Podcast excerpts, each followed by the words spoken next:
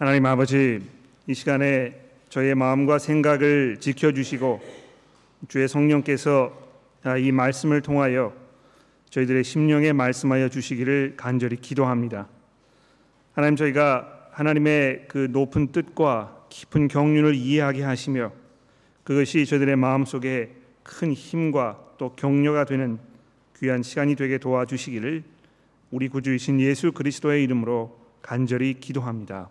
아멘. 오늘 아침에 교회를 오실 때 아, 기대하는 마음이 있으셨을 것입니다. 아, 교회에 가서 설교 시간에 아, 이러이러한 이야기를 들으면서 내가 이렇게 격려를 받고 또 도전이 되고 힘이 되고 또 지혜를 얻고 내 이 신앙생활이 윤택해지고 아 이런 그 기대를 가지시고 아마 교회에 오셨을 것입니다. 아마 특별히 여러분들이 지금 처해 계시는 상황과 여건 이런 것들이 예전보다 더 어려운 상황에 놓여 계신다면 더 그 문제들에 대한 어떤 그 열망, 간절함 이런 것으로 인해서 더 그 깊이 이런 말씀을 좀 들었으면 좋겠다 하는 그런 기대감이 있을 것입니다.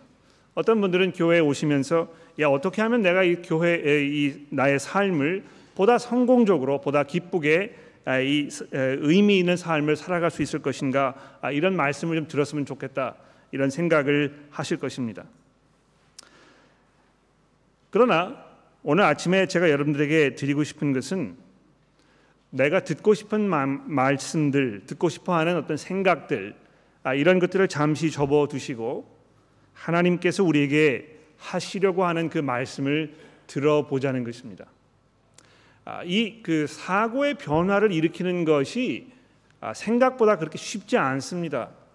아, 내가 정말 필요한 것이 이런 것이라는 그런 우리 나름대로의 어떤 그 생각이 있는데요. 그것을 접어두고 하나님께서 우리에게 하시고자 하는 이야기를 내가 먼저 들어봐야 되겠다 이렇게 하는 것은 대단한 믿음과 대단한 겸손을 필요로 하는 요구하는 그런 행위입니다. 그렇지 않습니까?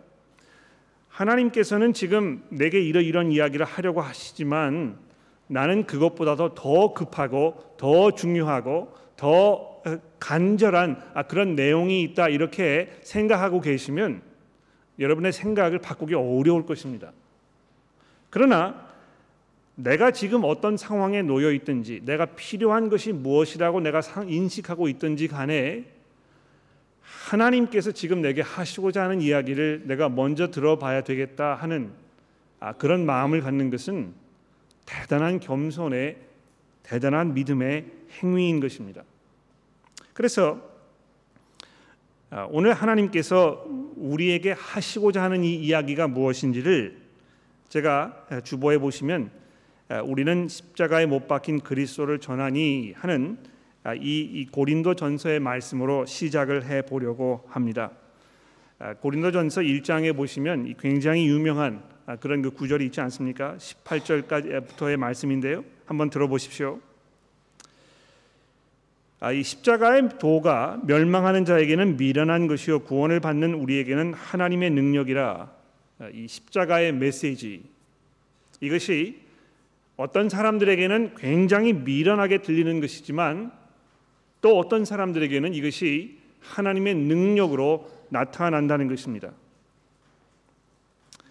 기록된 바 내가 지혜 있는 자들의 지혜를 멸하고 총명한 자들의 총명을 패하리라 하셨으니 지혜 있는 자가 어디 있느냐 선비가 어디 있느냐 이 세대의 변론가가 어디 있느냐 하나님께서 이 세상의 지혜를 미련하게 하신 것이 아니냐 하나님의 지혜에 있어서는 이 세상이 자기 지혜로 하나님을 알지 못함으로 하나님의 전도에 미련한 것으로 믿는 자를 구원하기를 기뻐하셨도다.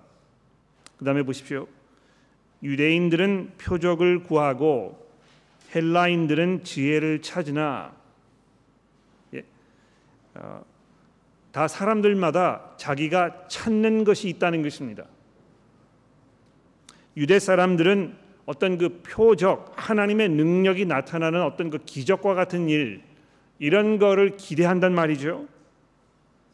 또 헬라 사람들은 지혜를 찾으나 뭐 이 옛날에 그 히랍 사람들 철학을 되게 좋아해 가지고 정말 이 삶의 의미에 대한 어떤 그 깊은 고찰과 이런 거를 굉장히 중요하게 여겨서 그런 거를 좀 찾고 들어보기를 원했단 말입니다. 예, 하나님의 능력이 나타나는 거 아니면 어떤 그 대단한 세상적인 지식 아, 이런 것을 지금 찾고 있었는데 23절에 보십시오. 사도 바울이 뭐라고 얘기하고 있습니까?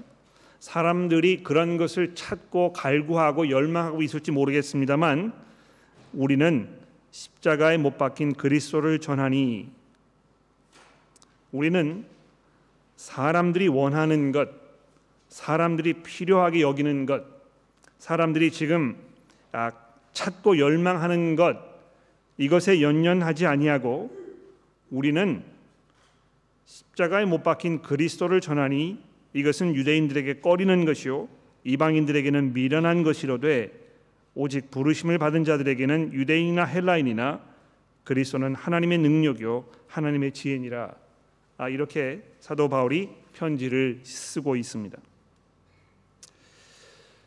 아, 이 사고의 변화, 이 전환 이것을 가져오는 굉장히 어렵다고 제가 말씀을 드렸는데요. 예수 그리스도의 십자가의 도가 하나님의 능력이고 하나님의 지혜이기 때문에 내가 다른 것들을 다 접어두고 내가 이것을 지금 여러분들에게 전해야 되겠다 하는 이 사도 바울의 그 용기와 그 믿음이 얼마나 귀하고 놀라운 일인지 모릅니다. 더군다나 이 십자가의 도라는 것이요 어떤 사람들에게는 정말 보잘것없고 쓸모없는 미련한 것으로 들리는 아, 그런 상황이기 때문에 이런 그 사도 바울의 고백이 더 훌륭하다고 생각합니다. 여러분들 오늘 아침에 예, 어떤 기대를 가지고 교회를 오셨습니까? 여러분이 지금 처해 있는 상황과 여건 속에서 어떤 말을 듣기를 원하십니까? 하나님께서 우리의 처한 상황과 여건을 모르시는 바가 아닌데도 불구하고 지금 우리에게는 다른 그 무엇보다도 이 십자가의 도의 이 메시지가 가장 우리에게 필요한 것이고 가장 중요한 것이라고 지금 이렇게 말씀하고 있는 것입니다. 아 근데 아, 이 사도 바울의 이러한 그 고백, 아, 이 십자가의 도가 정말 미련하게 들리고 쓸데없는 것처럼 들리고 나와 상관없는 것처럼 들린다는 이런 그, 그 고백이 지금 사도 바울의 입에서만 나온 것이 아니고요. 아주 오래전에 이사야 선지자도 이와 상당히 비슷한 아, 그런 이야기를 했던 것을 우리가 오늘 구약의 본문 말씀에서 살펴볼 수가 있습니다. 아, 여러분 그 오늘 본문 말씀에 보시면 아, 13절에 이렇게 시작되고 있지 않습니까? 보라 내 종이 형통하리니 받들어 높이 들려 지극히 존귀하게 되리라. 전에는 그의 모양이 타인보다 상하였고 그의 모습이 사람보다 상하였으므로 많은 사람이 그에 대하여 놀랐거니와 그가 그 나라들을 놀라게 할 것이며 왕들은 그로 말미암아 그의 입을 봉하리니 이는 그들이 아직 그들에게 전파되지 아니한 것을 볼 것이요 아직 듣지 못한 것을 깨달을 것임이니라 우리가 전한 것을 누가 믿었느냐 여호와의 팔이 누구에게 나타났느냐 아, 지금 이사야 선지자가요. 아, 지금까지 이사야서를 통해서 했던 그 모든 내용들 이것을 한 대로 묶어주고 어떤 결정적인 그 해답을 우리에게 주려는 이 시찰나 이 찰나에 무슨 이야기를 하고 있습니까? 지금 이것을 이해하게 되면 미처 깨닫지 못했던 미처 알지 못했던 하나님의 그 깊고 오묘하고 놀라운 그 뜻을 알게 될 것인데요. 그걸 누가 믿었냐는 것입니다. 예, 누가 그것을 하나님의 그 능력으로 알아차렸겠냐는 것입니다. 제가 지난주에도 말씀을 드렸습니다만 이사야 선지자가 어, 지금 그 뭐 기원전 한 700년 경쯤에 아, 이 메시지를 전하고 있었을 때는 아직 바벨론의 침공을 받아 가지고 이스라엘이 멸망하지가 않았던 때였습니다. 그러나 한 100, 뭐 10년, 20년 앞을 내다보면서 지금 이스라엘에 닥칠 그 위기에 대해서 이야기하면서 그 위기 이후에 올 하나님의 그 위로와 평강에 대해서 지금 이야기하고 있는데 이런 이야기를 했을 때에 아무도 이 이사야 선지자의 이야기를 귀담아 듣지 않았다는 것입니다. 지금 무슨 이야기 하는 것이냐고 쓸데없는 이야기 하지 말라고 이건 나와 상관없는 이야기라고 지금 내가 처해 있는 상황과 형편과 여건을 돌아보았을 때 이것은 도무지 내게 아무런 그런 그 관련이 없는 이야기라고 이렇게 이야기했을 것이 분명한 것입니다. 이 세상을 돌아보아도 지금 우리가 살고 있는 이 세상을 돌아보아도 얼마나 문제가 많습니까? 예. 소득 분배가 공정하게 이루어지지 않아서 자연 환경이 뭐 파괴될 대로 파괴되어서 민족과 민족 간의 갈등이 너무너무 깊어져 가지고 전쟁의 유혹이 항상 있는 자기 민족의 어떤 그 처한 상황이 너무 안타깝거나 이래 가지고 그것을 어떤 무력적인 방법으로 해결해 보려는 이런 테러리스트들의 아 그런 그 위험이 지금 곳곳에 도사리고 있는 이런 시점에서 어 지금 하나님이 무슨 해결책을 내려놓을 것인가 이런 걸 이야기해야지 지금 뭐 이런 거 이야기해봐야 그걸 누가 믿었겠느냐? 이것이 무슨 소용이 있겠느냐? 우리가 이렇게 질문할 수 있게 되지 않겠습니까? 기독교인들이 믿는 이 복음이라는 것이 지금 우리가 처해 있는 이 삶 속에서 무슨 해결책을 가져다 줄 수 있겠느냐? 이것이 무슨 하나님의 지혜이고 이것이 무슨 하나님의 능력이겠느냐? 아 이렇게 사람들이 지금 따져 들 수 있을 것입니다. 하나님이 그것을 모르셨을까요? 사람들의 그런 마음을 이해하지 못하셔서 지금 이런 이야기를 하고 계시는 것일까요? 그렇지 않습니다. 사도 바울이 이야기했던 대로 이 십자가의 도가 하나님의 지혜이고 하나님의 능력이라면 우리에게 가장 필요하고 가장 중요한 바로 그것이 이 십자가의 도이기 때문에 지금 이렇게 말씀하고 있는 것이 분명하다는 것입니다. 그럼에도 불구하고 오늘 이사야 선지자가 뭐라고 이야기하고 있습니까? 이것이 하나님의 의도이고 하나님의 계획하신 바였는데요. 정작 하나님께서 어, 이 하나님의 종을 이렇게 보내셔서 얘들아 지금 이 종을 좀 봐라. 지금 너희들이 처해 있는 모든 상황과 어려움과 모든 도전들이 지금 이 종을 통해서 해결될 것이다. 이렇게 말씀하시는데 사람들은 그 종을 어떻게 대했습니까? 여기 보십시오. 14절입니다. 그의 모양이 타인보다 상하였고 그 모습이 사람보다 상하였으므로 많은 사람들이 그에 대해 놀랐거니와 얼마나 추하고 보잘것없는 모습이었는지요. 사람들이 뭐 이 그 놀라움을 금할 수가 없었다는 것입니다. 얼마나 그 이 종의 모습이 어, 별로 그렇게 눈에 띄어나 드는 마음에 드는 그런 사람이 아니었는지요. 아, 이 3절 마지막 부분에 보시게 되면 뭐라고 이야기하고 있습니까? 우리도 그를 별로 그렇게 귀하게 여기지 않았다는 것이죠.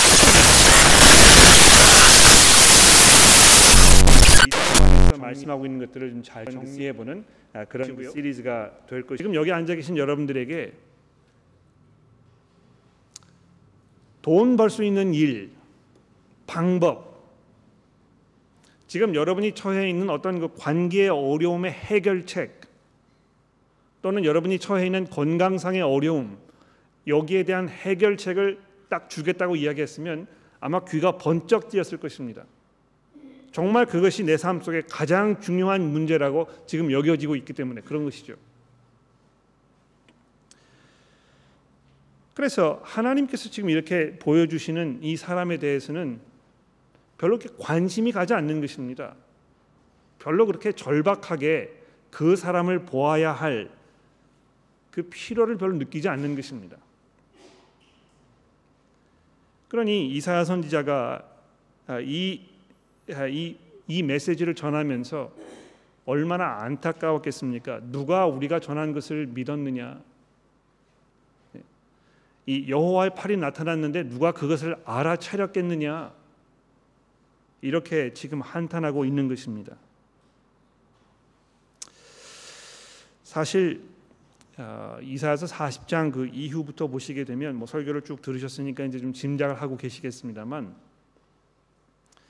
그 오합지졸과 같은 이스라엘 백성들 자기 그 죄악스러운 모습에서 헤어나지 못하고 하나님의 이 심판의 대상으로 그냥 그 흉한 몰골을 하고 있는 그 이스라엘 백성들을 하나님께서 품으시고 위로하시고 그들을 거듭나게 하셔서 그들을 통해서 하나님의 그 놀라운 계획을 이루시겠다고 지금 말씀하고 계시는데 그런 약속이 이사야서 40장 이후부터 계속 반복적으로 나타나고 있지 않습니까? 그런데 어떻게 그렇게 하실 것인가? 그 방법이 무엇인가? 그 힘없고 나약하고 보잘것없는 아, 그 이스라엘 백성들을 어떻게 변화시키실 것인가? 여기에 대한 구체적인 대답이 이제 비로소 오늘 이 본문 말씀에 나타나 있는 것입니다. 4절 말씀부터 우리가 주목해서 볼까요? 그는 실로 우리의 질고를 지고 우리의 슬픔을 당하였거늘 우리는 생각하기를 그는 징벌을 받아 하나님께 맞으며 고난을 당한다 하였노라. 그가 찔림은 우리의 허물 때문이요 그가 상함은 우리의 죄악 때문이라. 그가 징계를 받음으로 우리는 평화를 누리고 그가 채찍에 맞음으로 우리는 나음을 받았도다. 우리는 다 양 같아서 그릇 행하여 각기 제 길로 갔거늘 여호와께서는 우리 모두의 죄악을 그에게 담당시키셨도다. 여러분 아마 성경 전체에서 이 이사야서 53장 4절부터 6절에 있는 이 말씀보다 더 놀랍고 더 능력 있고 더 기가 막힌 이런 내용이 또 있을까 이렇게 생각을 해 봅니다. 여러분 하나님께서요 하나님의 백성들을 일으켜 세우시고 그들을 새롭게 하시고 그들을 하나님의 백성으로 다시 품으시는 그 방법, 그들을 변화시키는 하나님의 그 그 그, 아, 그 방법이 무엇입니까? 하나님께서 내세우신 이 종으로 하여금 하나님의 백성들의 모든 죄악을 다 지게 하시는 그 방법이었다는 것입니다.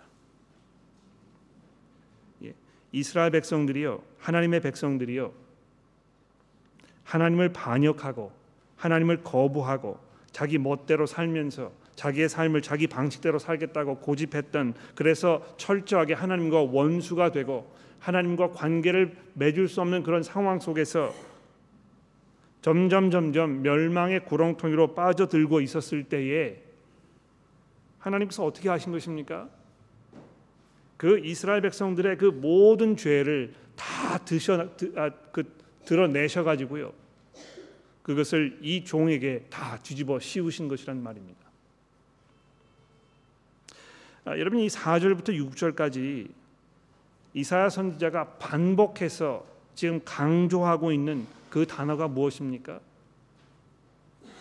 우리의란 말입니다. 예. 우리의 질고를 지고 우리의 슬픔을 당하였거늘 그가 우리의 허물 때문이요 그가 상함은 우리의 죄악 때문이라 여호와께서 우리 모두의 죄악을 그에게 담당시키셨도다 이렇게 지금 강조하고 있는 것입니다. 여러분 하나님과 관계를 맺기 원하십니까? 네? 하나님을 하나님 아버지라고 부르고요. 하나님께서 예비해 놓으신 그런 그 모든 축복과 그 엄청난 은혜를 여러분 경험하기 원하십니까? 그렇다면 우선 먼저 전제되어야 할 것이 있습니다. 무엇입니까? 이 죄의 문제의 해결입니다. 우리가 하나님 앞에서 이 죄의 문제를 해결하지 않고는 그 앞에 나아갈 수가 없는 것입니다. 하나님을 아버지라고 부를 수가 없습니다. 철저하게 하나님과 우리가 이 지금 등을 지고 있고요. 하나님께서 심지어 뭐라고 이야기하셨습니까? 이사야 선지자 말씀에 보게 되면요. 이스라엘 백성들이 회개하지 않았기 때문에 그들이 하나님 앞에 부르짖어도 하나님께서 그들의 기도를 듣지 않으실 것이라고 이렇게 말씀했다는 것입니다. 아, 여러분 사람들이 얼마나 하나님을 우습게 여기고 가볍게 여기는지요. 평소에 뭐 하나님 그 섬기지도 않고 하나님 인정하지도 않고 그냥 자기 멋대로 살다가 자기의 상황이 조금 어려워지니까 그때부터는 하나님께 내가 필요한 것을 채워달라고 지금 요구를 하는 것입니다. 얼마나 오만 방자한 일인지 모릅니다. 평소에 아무것도 하나님을 위해서 산 적이 없으면서 그러나 하나님께서 무엇을 우리에게 요구하고 있습니까? 이 죄의 문제 해결을 지금 기대하고 계시는데요. 우리 인간의 측에서는요, 그 죄의 문제를 해결할 수 있는 해결책이 없다는 것입니다. 예.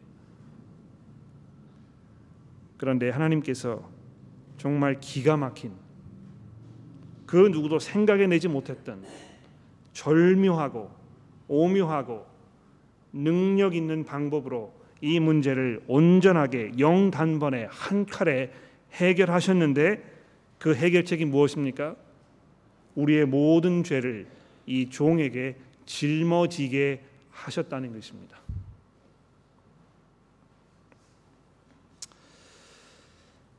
칠절에 볼까요? 그가 곤욕을 당하여 괴로울 때에도 그의 입을 열지 아니하였으며 마치 도수장으로 끌려가는 어린 양과 털 깎는 자 앞에 잠잠한 양같이 그의 입을 열지 아니하였도다. 여러분 그 억울한 일을 당해 보셨습니까? 예? 내가 지금 그 이런 일을 내, 내가 경험 겪을 수밖에 없는 아무런 이유가 없는데 타당한 이유가 없는데 내가 누구에로부터 부당한 지금 그 대접을 받았다거나 이러면 어떻게 됩니까? 참을 수가 없는 것입니다. 그 인간의 본성 아닙니까? 누가 나를 오해하고 있다거나 누가 나에게 내 잘못이 아닌 것을 뒤집어 씌우려고 한다거나 내가 그래서 이유 없이 사람들에게 손가락질을 당해야 하고 내가 그래서 그런 정신적 육체적 어떤 그 대가를 치러야 하는 이런 억울한 상황 속에 놓이면 대부분의 사람들이 어떻게 합니까? 들고 일어나는 것입니다. 어떻게 해서든지 간에 자기의 그그그 무고함 이것을 증명해야 하고 사람들로 하여금 그것을 이해하도록 목소리를 높여야 하는 것입니다. 이 억울함이라는 그 감정이요 얼마나 놀라운 감정인지 모릅니다. 사람들로 하여금 내가 억울한 일을 당했다고 생각하면요, 아, 이 이성을 잇는 아, 그런 상황이 굉장히 많이 벌어지는 것 우리가 뭐 신문이나 이런 데서 일어나는 사건을 통해서 금방 볼 수 있지 않습니까? 그런데 지금 하나님께서 우리에게 보라고 내려놓은 이 종, 예? 아, 하나님의 백성들의 모든 질고를 다 뒤집어 쓰신 이 종, 이 종은 왜 이렇게 잠잠한 것입니까?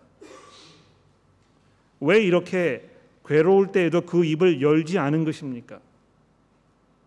왜 그는 마치 도수장으로 끌려가는 어린 양과 털 깎는 자 앞에 잠잠한 양같이 그 입을 열지 않으신 것입니까?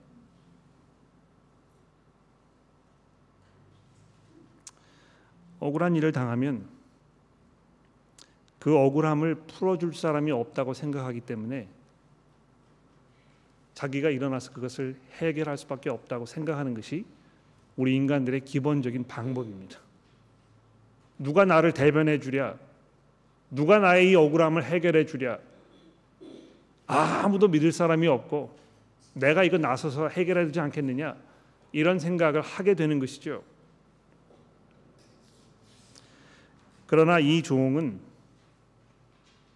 그러지 않았습니다. 지금 이것이 하나님의 뜻이고 하나님께서 계획하셨던 바이고 그리고 무엇보다도 하나님께서 자기의 이런 그 형편과 상황과 이 그 억울함을 반드시 해결하실 것이라는 깊은 믿음과 확신이 있었던 것입니다.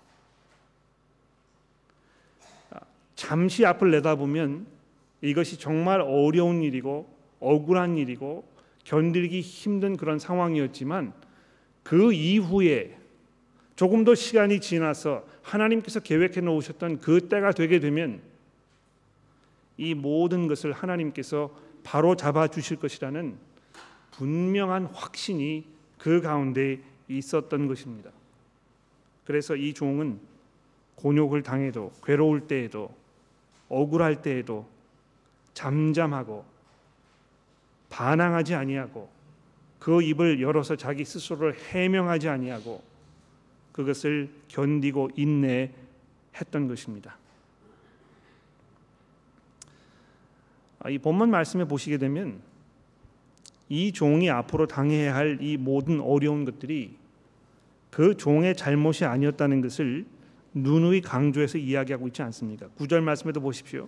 그는 강포를 행하지 아니하였고 그의 입에 거짓이 없었으나 예, 우리의 질고를 뒤집어 쓴 것이기 때문에 우리의 슬픔을 지금 당한 것이기 때문에 우리의 죄악을 지금 여호와께서 그의 머리에 뒤집어 씌우신 것이기 때문에 전혀 그의 잘못이 아니었는데도 불구하고 이 종은 잠잠하게 순순히 하나님 아버지의 그 뜻에 자기 자신을 맡긴 것입니다.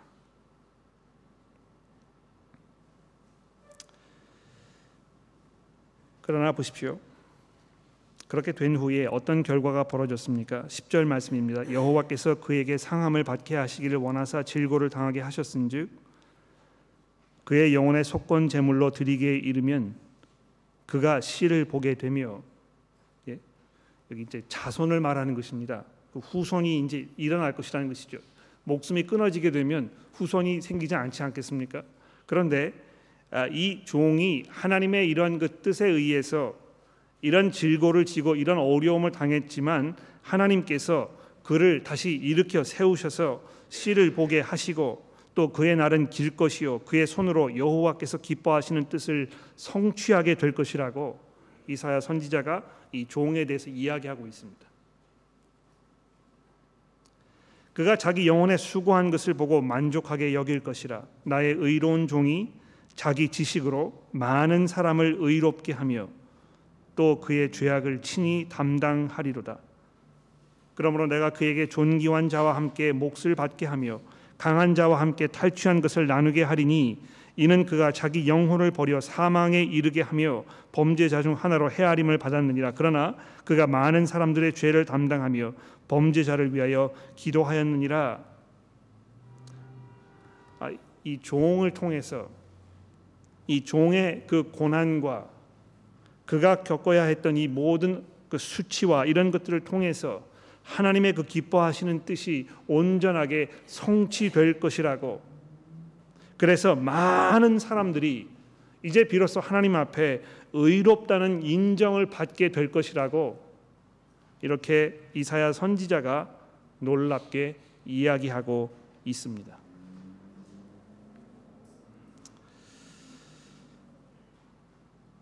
신약의 저자들은요. 이사야서 53장에 있는 이 말씀이 예수 그리스도에 관해서 하신 말씀이라는 것을 아주 분명하게 이해하고 있었습니다. 아마 이사야서 53장에 있는 내용만큼 신약 성경에서 자주 인용되고 또 자주 언급되는 아, 그런 구약의 말씀이 또 없지 않을까 이렇게 생각을 합니다. 이사야 선지자가 이 이야기를 이스라엘 백성들에게 전했을 때 아, 이것이 구체적으로 누구에 대해서 이야기하는 것인지 언제 이것이 이루어질 것인지에 대해서 분명하게 이, 그 이해하지 못했습니다만 예수께서 오셔서 십자가에 죽으시고 부활하셔서 하늘에 승천하신 이후에 제자들이 이 성경을 다시 읽어보면서 바로 이것이 예수 그리스도의 그 십자가 사건에 대한 어떤 그 예언의 말씀이었다는 것을 아주 분명하게 이해하게 되었던 것입니다. 700년 후에 나타나실 예수 그리스도에 관한 이 복음의 말씀을 이사야 선지자가 미리 예견했던 것입니다. 예수 그리스도의 십자가 사건의 가장 그 핵심적인 내용이 무엇입니까? 책임 전가입니다. 책임 전가. 여러분과 제가요 지금까지 우리가 살아온 우리 삶에 대한 책임을 지어야 합니다. 어, 하나님이라 분이 계시지 않으면 내가 책임을 질 필요가 없습니다. 네? 내가 아무에게도 지금 어떻게 살아왔는지, 내가 무슨 일을 했는지 해명해도 되지 않으니까. 그냥 우리가 목숨이 끊어지고 죽어버려서 이 세상에 사라져 버리면 나는 그 누구에게도 책임질 필요가 없습니다. 그냥 내 멋대로 살다가 내가 하고 싶은 만큼 하다가 그냥 죽어버리면 되는 것이거든요. 그러나 하나님께서 계시기 때문에 그리고 그 하나님께서 우리의 삶에 대해서 해명할 것을 요구하실 것이기 때문에 우리에게 책임이 있는 것입니다. 그런데 지금까지 우리가 살아온 삶을 돌아보았을 때 이 책임이 감당이 안 되는 것이죠. 내가 해왔던 모든 말들, 내가 가졌던 모든 생각들, 내가 추구하면서 살아왔던 삶의 모든 것들, 이런 것들에 대해서 하나님께서 추궁하시면 대책이 없는 것입니다. 어떻게 그 문제를 해결할 것인지 도무지 해결책이 보이지 않는 것이죠. 절망입니다. 얼마나 이것이 우리에게 고통스러운 일인지 모릅니다. 그래서 사람들은 어떻게 합니까? 차라리 하나님이 없다고 하자. 그게 마음 편하겠다. 그냥 내 멋대로 살고 내가 아무에게도 내 책임을 지금 뭐 이 해명하지 않아도 되는 그런 그 세계를 만들어 가지고 그냥 거기에서 그냥 살면서 되는 대로 해 보자. 이것밖에 되지 않는 것입니다. 그러나 하나님께서 그런 오만 방자하고 대책 없는 여러분과 저를 향해서 어떻게 하셨습니까? 얘야. 지금 내가 내 손으로 너의 삶에 대한 책임을 질 그 능력이 없다는 것은 그 누구보다도 내가 잘 안다. 그래서 내가 그 문제의 해결책을 제시할 것이다. 내가 너의 삶에 있는 그 모든 것들 감추고 싶고 부인하고 싶고 인정하고 싶지 않은 그 모든 나를 향한 그 죄악들 이것을 내가 내 아들에게 다 뒤집어 씌울 것이다. 책임 전가가 이루어진 것입니다. 여러분 이것이 얼마나 놀라운 일인지 모릅니다. 하나님께서 왜 이렇게 하신 것일까요? 손을 쓸 수 없는 손을 쓸 필요도 없는 그런 존재들을 하나님께서 불쌍히 여기시고 그들이 의롭게 되기 위하여 이 아들을 여러분과 저의 죄를 뒤집어 쓴 그 죄인으로 만든 것입니다. 의로우신 그리스도께서 하나님과 본체이신 그 분께서 여러분과 저의 모든 죄를 다 담당하셨다는 것입니다.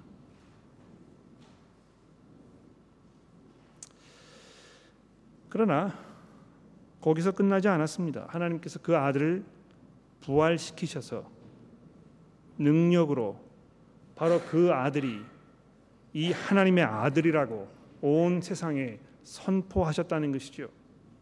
그분의 부활이 여러분과 저에게 바로 그것을 증거하고 있는 것입니다.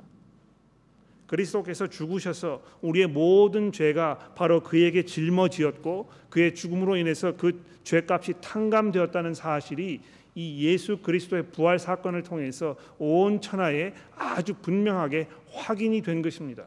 하나님께서 그것을 아주 달게 받으시고 하나님께서 더 이상 그 백성들을 향해서 진노를 뿜어내지 않으시는 그런 하나님이시라는 사실을 이 아들의 부활을 통해서 우리에게 증거하셨다는 것입니다. 그러므로 성경이 여러분과 저에게 지금 던지는 그 질문은 바로 이것입니다. 너희가 그 아들을 어떻게 할 것이냐? 너희의 죄를 위해서 십자가 위에 무고한 죄를 죽음을 당했던 그 아들. 그러나 내가 다시 일으켜서 이 온 세상의 주인으로 선포한 그 아들. 그 아들을 내가 어떻게 할 것이냐?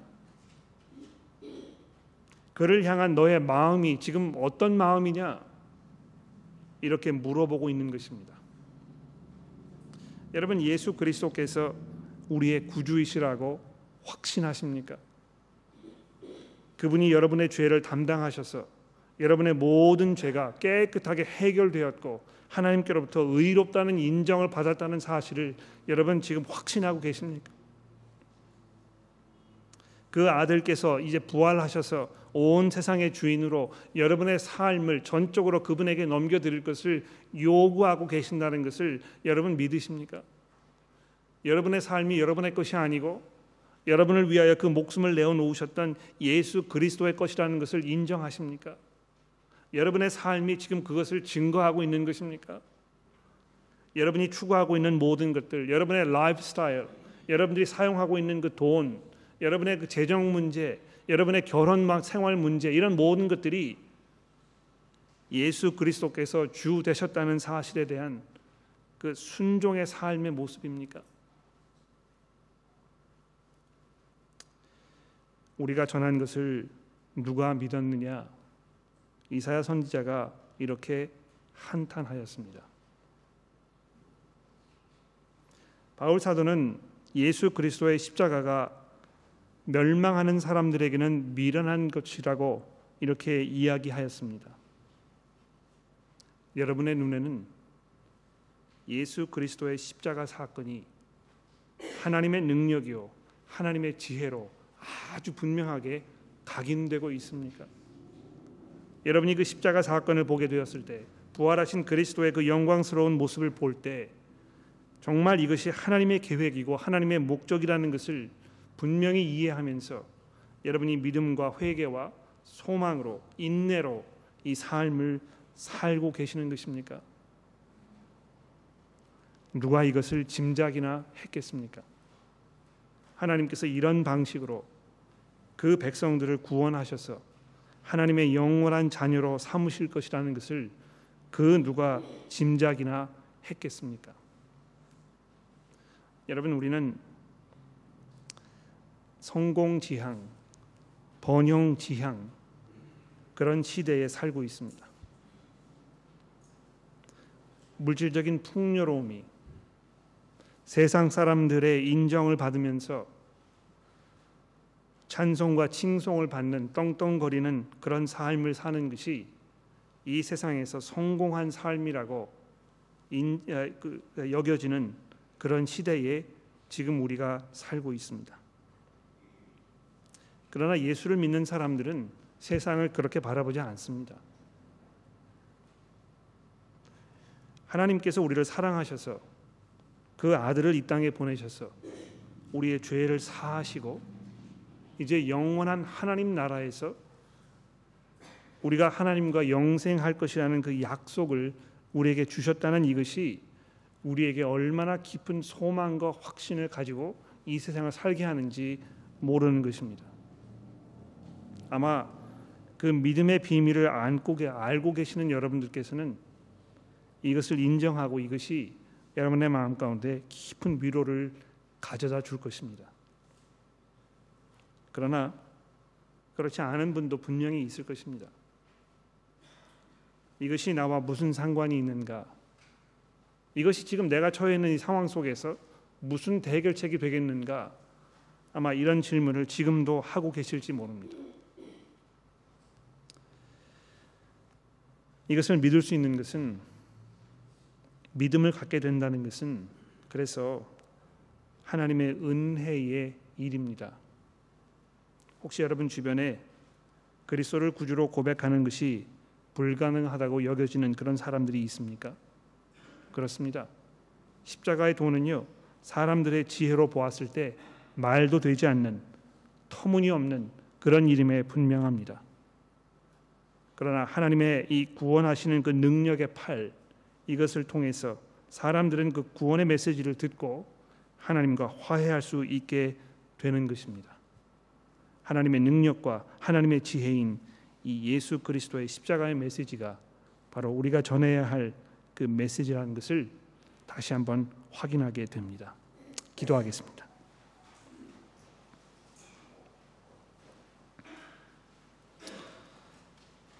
하나님 아버지 주께서 우리의 질고를 지고 우리의 슬픔을 당하셨으며 우리의 죄악을 모두 담당하셨다는 이 사실을 기억해 봅니다. 그 누구보다도 고통과 슬픔이 어떤 것인지 잘 알고 계셨던 우리의 주님이신 예수 그리스도를 이 시간 생각해 봅니다. 그분께서 그 고난을 어떻게 감당하셨는지 그 모습을 기억해 봅니다. 하나님 저희가 간절히 기도하는 것은 이 십자가의 도가 그 능력이 우리 삶의 전 부분에 깊이 자리하고 각인되어서 우리가 예수 그리스도의 제자다운 삶을 살 수 있도록 저희를 도와주시고 힘 주시기를 우리 구주이신 예수 그리스도의 이름으로 간절히 기도합니다.